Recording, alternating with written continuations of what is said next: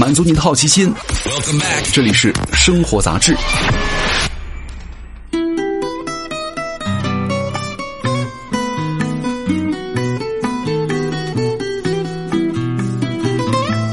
嗨，各位好，欢迎来到生活杂志，我是奥巴庆。今天我们来关注一下中国的外卖之王。据说呀，困扰人的一生的问题只有三个：早上吃啥，中午吃啥，晚上吃啥。点开这个外卖软件呢，打开附近的餐厅，答案很明了啊，随便，对吧？为了让你啊在下一次选择不那么随便。通过一份数据呢，然后统计了北上广深、成都啊、什么重庆啊、西安、长沙、武汉很多城市的外卖排行榜，帮你们来找到称霸中国外卖市场的那个他。很少有人能够准确的说出麻辣烫和冒菜的区别，对吧？但是呢，这并不妨碍两种的烫煮品类成为了中国最畅销的日间外卖了。饿了么的数据呢，麻辣烫独占了七座城市的头把交易，而冒菜呢，则在成都、重庆和西安三座的城市销量是最高的。那这也不难理解哈，寒冷的冬天，春季呢又雨水不断，然后呢，麻辣烫滚滚的温度和辛辣的口味呢，刚好可以提醒这个口腔和喉咙，是吧？再逼你们出点汗，学生上课有了精神，然后呢，搬砖也有了力气。不仅如此啊，以麻辣烫和冒菜为代表的烫煮类做法，还有这个食材丰富度的优势。可以说，真正做到了每个人都吃的叫麻辣烫，但是呢，每个人碗里装的都不一样。没到饭点儿，纠结犹豫的人呢，开始打开这个外卖软件，想吃点素的吧，没肉好像又太寡淡了；来点补的吧，纯肉又太油腻了；那来点辣的吧，正宗的川菜香菜又受不了。那吃什么呀？麻辣烫呗。你再看看榜单里的什么酸辣土豆丝儿啊。番茄鸡蛋呐，宫保鸡丁啊，麻婆豆腐，千篇一律的食材，然后呢，缺少变化的做法，却依然能够很多城市当中这个排行榜上啊有一席之地，充分展现了自己流传百年的品质和口感。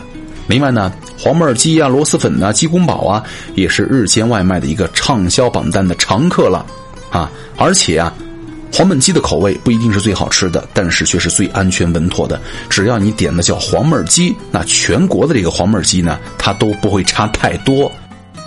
除了这些畅销全国的菜品呢，不同的城市也是有着自己的地域特色哈。重庆的杂酱酸辣粉成功的跻身于当地日间外卖销量的前十，武汉的热干面和西安的泡馍呢，则分别位于各自城市的销量的第七名，称得上是本土尊严的担当了。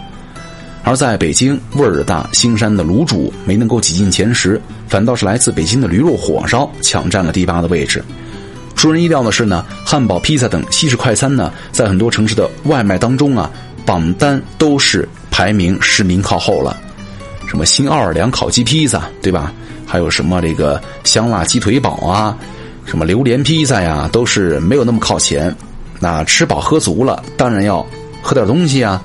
除了快乐肥宅水之外，什么奶茶最受欢迎呢？哪儿又是奶茶荒漠呢？数据显示，在北上广深五座城市当中呢，一点点和 COCO 的日间外卖订单远超其他奶茶，成为了日间销量最高的茶饮。同时呢，竞品名字更是在榜单上见不到踪影啊。可能这也跟其他的茶饮的销售策略有关哈。像喜茶和乐乐茶呢，就很难在外卖平台上看到。瑞幸呢，有自己的渠道。而这个奈雪的茶呢，主打线下空间，但至少在价格和购买方便程度上呢，人们还是用真金白银做出了自己的选择。那具体到不同的城市呢，上海的南京西路的时尚达人和闽大荒的学子们，不仅喝出了这个一点点全国第一的销量，对于其他品牌的奶茶呢，也是广施恩泽呀。上海销量第三的快乐柠檬和广州第一的一点点，在销量上呢相差无几。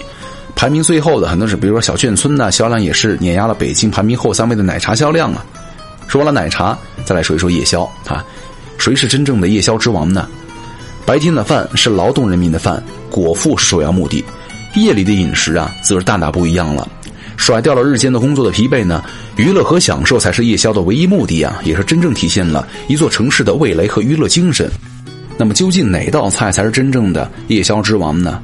回答这个问题之前，咱们先来看一看用户们在夜晚点单的时间分布啊。可能因为这个时间原因、温度原因，那北方城市的餐馆啊关门很早，只有夏天才会延长营业时间。在很多平台上呢，北方的夜间外卖订单主要集中在了二十点到二十二点。北京有百分之六十六的订单呢是在这个时间段派出的。西安呢也同样达到了百分之六十二。那你越往南走的话，夜间外卖下单的时间呢就分布很均衡了。长江沿线城市在晚上八点到十点的外卖单量呢都是刚过百分之五十。榜单中最难的两座城市广州和深圳，晚上八点到十点的外卖单量呢占到了比例也仅是百分之四十七和百分之四十八。唯一的例外是哪儿呢？是重庆啊，作为一座长江的沿岸城市。重庆在二十二点之后呢，订单的占比跟广深两座城市不相上下。二十二点到零点之间的订单量呢，占到了夜间外卖订单量的百分之三十。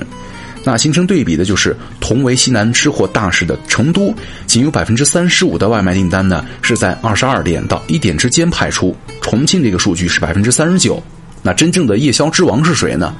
是什么？烧烤啊！烧烤用横扫十座城市的外卖榜单的表现向我们证明了，夜宵江湖啊，属于烧烤。在全部的十座城市当中，不管是北京满城的这个品牌什么木屋烧烤啊、望京小腰啊，还是小区门口退休老伯自己支的一炉子，无论是西北风味的大串儿，还是什么川渝风味的猪鼻筋儿啊、掌中宝，烧烤都是夜里八点之后销量最高的外卖菜品了。那这样一种用人类最原始的烹饪方式做出来的食物，为什么会获得如此青睐呢？我们也研究了哈，夜间的营业店铺呢本来就不多，至少在每一个饥肠辘辘的夜里啊，来把串儿是中国人最简单的选择了。那同样，比如小龙虾作为一种两千后才在各个城市夜宵档流行的食材呢，几度衰弱又几度火爆。那直到今天呢，小龙虾依然是最流行的夜外的。外品之一，不仅是十座城市榜单有名，更是在很多城市销量前三了，是吧？所以说，你看，中国的夜宵之王已经显而易见了。在深夜最爱吃的城市是哪些呢？要找到中国最喜欢吃的城市呢？凌晨之后的外卖订单占比能够说明一定的问题了。毕竟，每当夜深人静的时候，一面是蠢蠢欲动的馋虫，另外一面呢，就是吃了就胖的痛苦。那一刻做出吃还是不吃的选择，简直是堪比现代人莎士比亚之问了。那你纵观十座城市在零点之后，在这个平台上的活跃程度呢？深圳毫无疑问是对吃货最友好的城市了，外卖商家的活跃呢占比是稳居第一呀。深圳的吃货们也可能是投桃报李呀，凌晨订单占比和活跃用户呢，同样也是位居十座城市之首了。